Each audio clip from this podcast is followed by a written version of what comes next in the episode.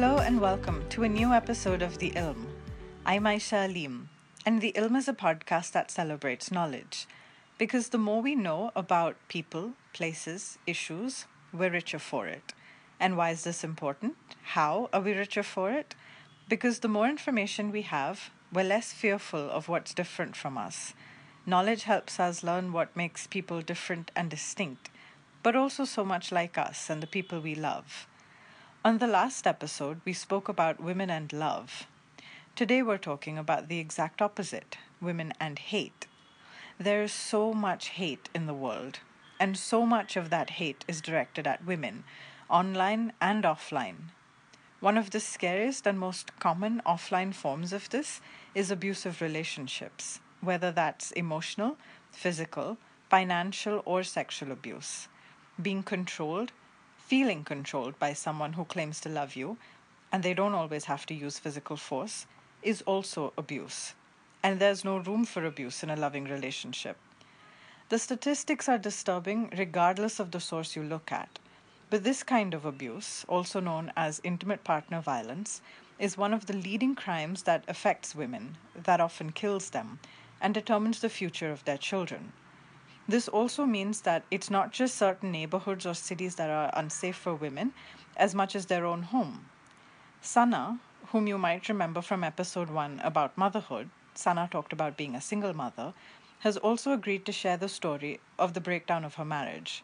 She was in an abusive relationship until she decided to leave, and fair warning, she does go into some detail, and some of what she says is upsetting. This is episode 5 Women and Hate. I'm Aisha Aleem. Welcome to the Ilm.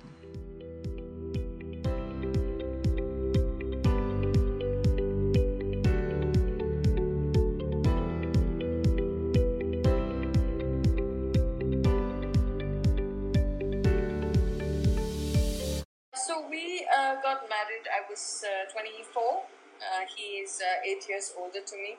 Uh, that was something that I've always wanted because uh, even from my childhood, I've always uh, built friendships with people who are a lot more older to me.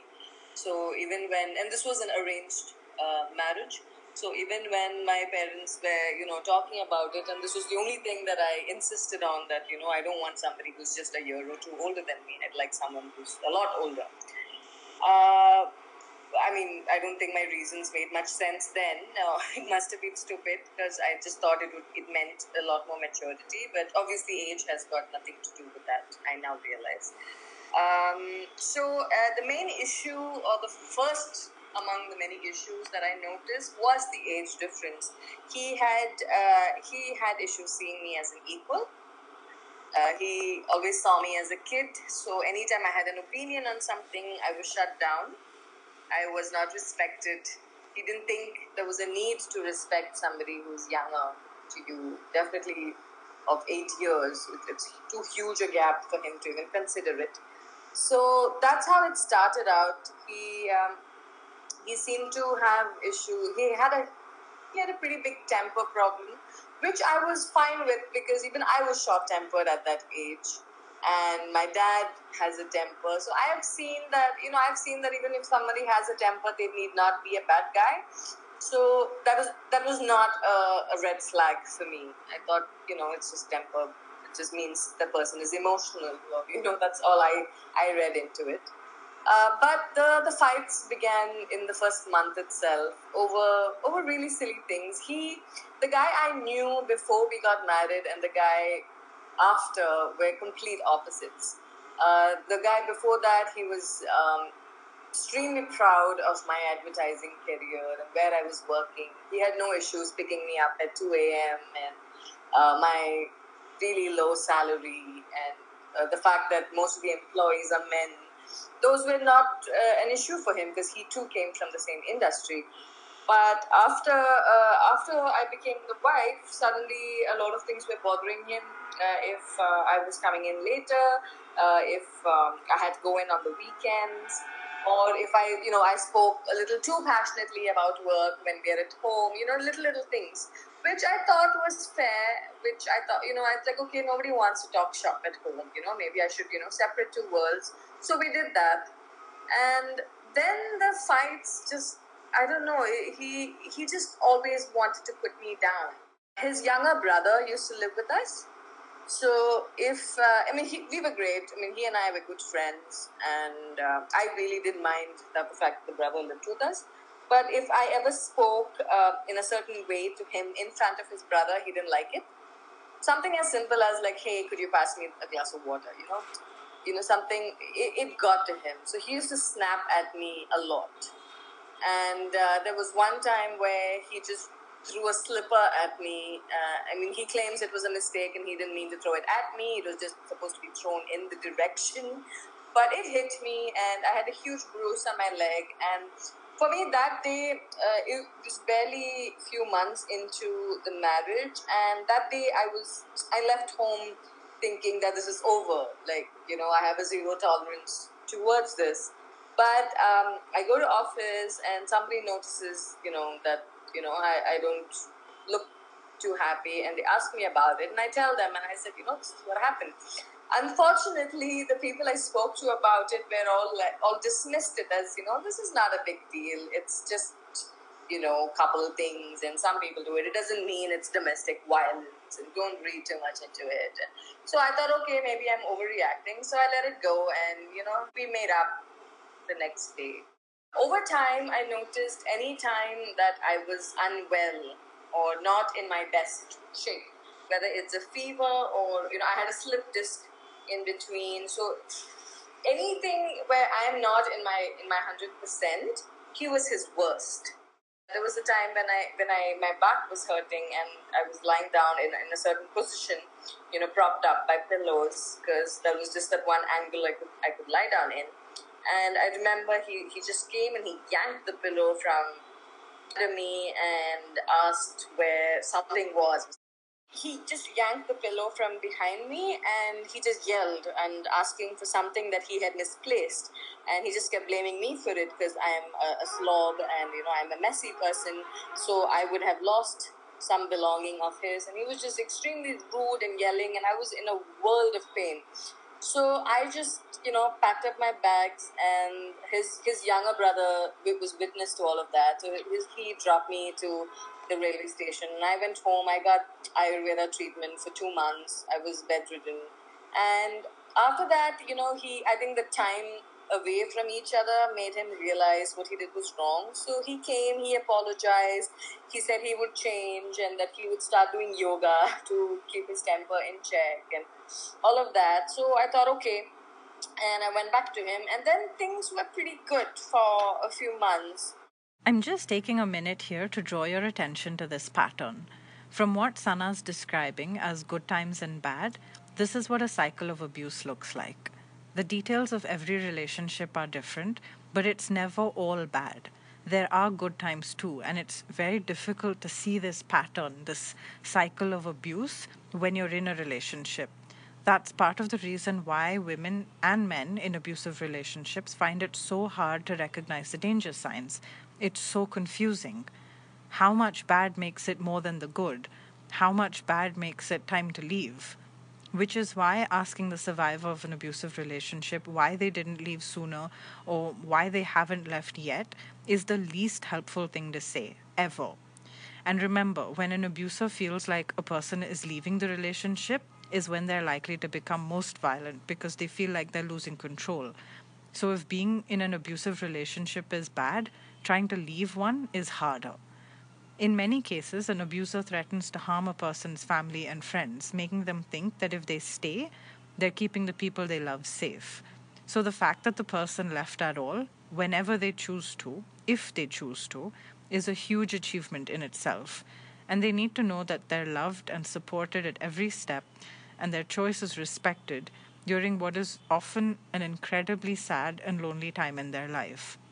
I get that it can be heartbreaking to see a loved one in a dangerous situation, but an abusive relationship strips a person of confidence, happiness, of their sense of reality. If things get really bad, offer what you can to help the person get some distance, whether that's inviting them to stay with you for a few days or recommending them to an organization that handles this issue, which will hopefully help them think clearly and realize that they need to protect themselves and most importantly, that this is their decision. it's already been two years into the marriage, and uh, I, I, really wanted a baby. And at that time, things were so good between us, and I thought, okay, you know, we have finally found our sync, and things are great. And we talked about having a baby, and uh, we conceived like right away. And uh, the the pregnancy time was probably the best time in that marriage because I was extremely happy those nine months. I was on, I was in a bubble. I, the, all the hormones worked in in great, uh, worked in my favor, and I had, I was in a, in a really good mood. I was on a high that nothing could bring me down. So maybe he was, I don't know, reflecting off that energy, or maybe nothing he said you know got to me because I refused to be stressed during this time. You know when I'm have, carrying a child. So that part was great. The the delivery and the first few months we had a good uh, good marriage for that one year. But after that things got stressful again. If he if he came home and saw a soiled diaper, he would snap, he would yell, he would and I you know how tiring it is to, to be a mom, new mom and you're already pretty drained and, and stretched and on top of that he's doing all of these things. And it just got worse with every month. And i was also i was working from home then. I was doing freelance writing. Uh, so uh, he he did not like the fact that i was bringing in money uh, and taking care of the child and taking care of the house.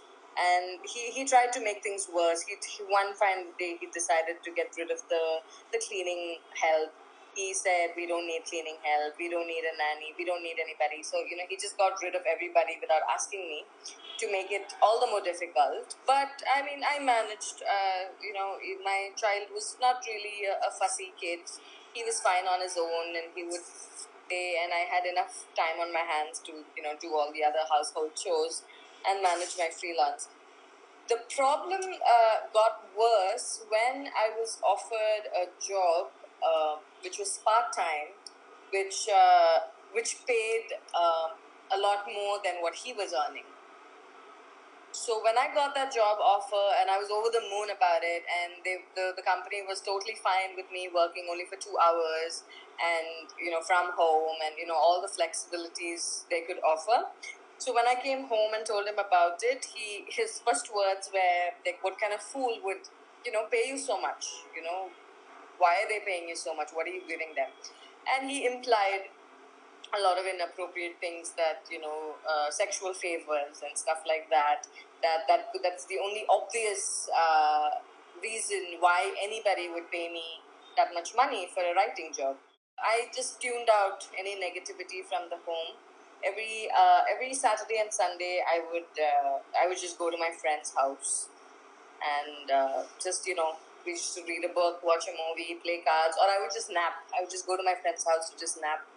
Uh, anything to escape that house. I met with an accident where I had a, a, a fractured uh, elbow and I couldn't drive.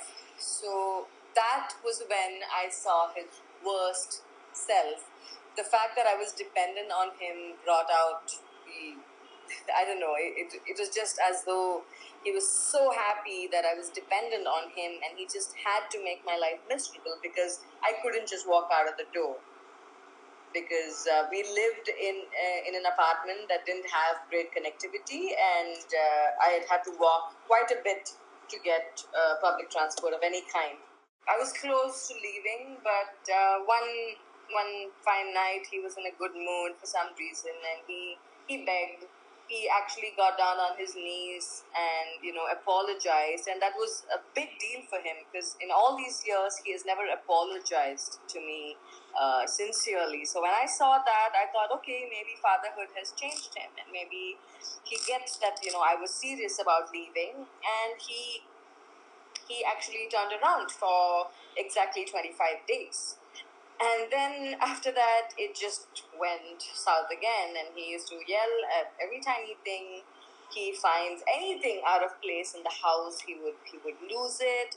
If I if I cook the same thing twice in a row, he would be like, "Oh, what you need this? You know how to cook?" And you know he would just he just pick random reasons because I mean there, there was not a legit reason to yell at me ever. One night uh, I came home late. He was with a child. Uh, I had I, I forget where I had gone to a friend's or something. I come home late and he um, I when I walk in I see my child. Uh, he's on the floor and crying, and uh, he is just sitting on the sofa reading a newspaper. So I walk in and I ask him, I said, why, why didn't you pick him up? And he's like, I was going to, that's when you rang the bell. So, you know, I was going to. So I said, why don't you right now? And he didn't like that, the fact that I, I questioned him. So I picked up the child, I put him to sleep, and I put him to uh, put him in his crib, and I come back to the to the hall, and I sat next to him, and I asked him. I said, "What what is the issue? Like you you you seem to be ready to start a fight every day. Like, what is it? What is bothering you? And then he just yeah, he just lost it. He became a whole different animal. I've never seen him this angry. It was as though he was possessed, and he came this close to hitting me. He didn't. He, he's never touched me. Uh, in or assaulted me, but he came that close. You know, he was in my face and raising his hand, and then he told me he threatened me that he would uh, tie me up and dip my legs in hot oil and and fry me and i remember hearing that and i mean there, there is you know when you're in an extremely stressful situation humor is, is, is a good coping mechanism. So I, I laughed because what he said was extremely scary and extremely ridiculous. Because when you're angry, you say things like, I will kill you, I will hit you, I will whack you, but you do not say such detailed specifics like you will, you know, take tie your legs up and fry it in hot oil. That is something extremely disturbing. So I had a nervous laughter, and that just triggered, you know, a, a worse reaction, and he just totally lost it. So I quietly went into the room where my child was and I just locked the door and I just stayed inside. I was I was crying, I was scared, I didn't know what would come out of this. I've never seen him like this and I never wanted to see him like that ever again. So I just you know, packed. I mean, I decided to move. I decided how I would go about it. I just opened my laptop and I made a list of things I had to do uh, things to figure, money that needs to be organized. And I just made a plan, and um, you know, a few weeks after that, I, I left. Another crucial learning from Sana's story is that abusive relationships aren't always physical. Just because someone doesn't have bruises or other visible injuries doesn't mean that a relationship isn't abusive. And abusive relationships can happen to anyone rich, beautiful, successful, intelligent, these criteria do not protect a person from abuse.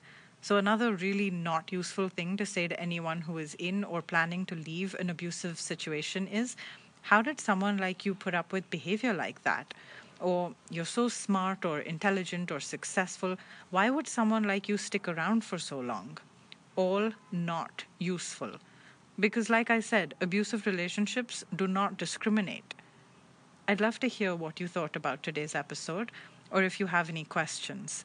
As always, you can follow the Ilm on Facebook, Instagram, and Twitter, where the handle on all three is Get the Ilm. That's G E T T H E I L M. Let's use the hashtag inquire a little more to get a conversation going on social media. And you can also write to me at gettheilm at gmail.com. Please subscribe and write the Ilm review. Thank you for listening.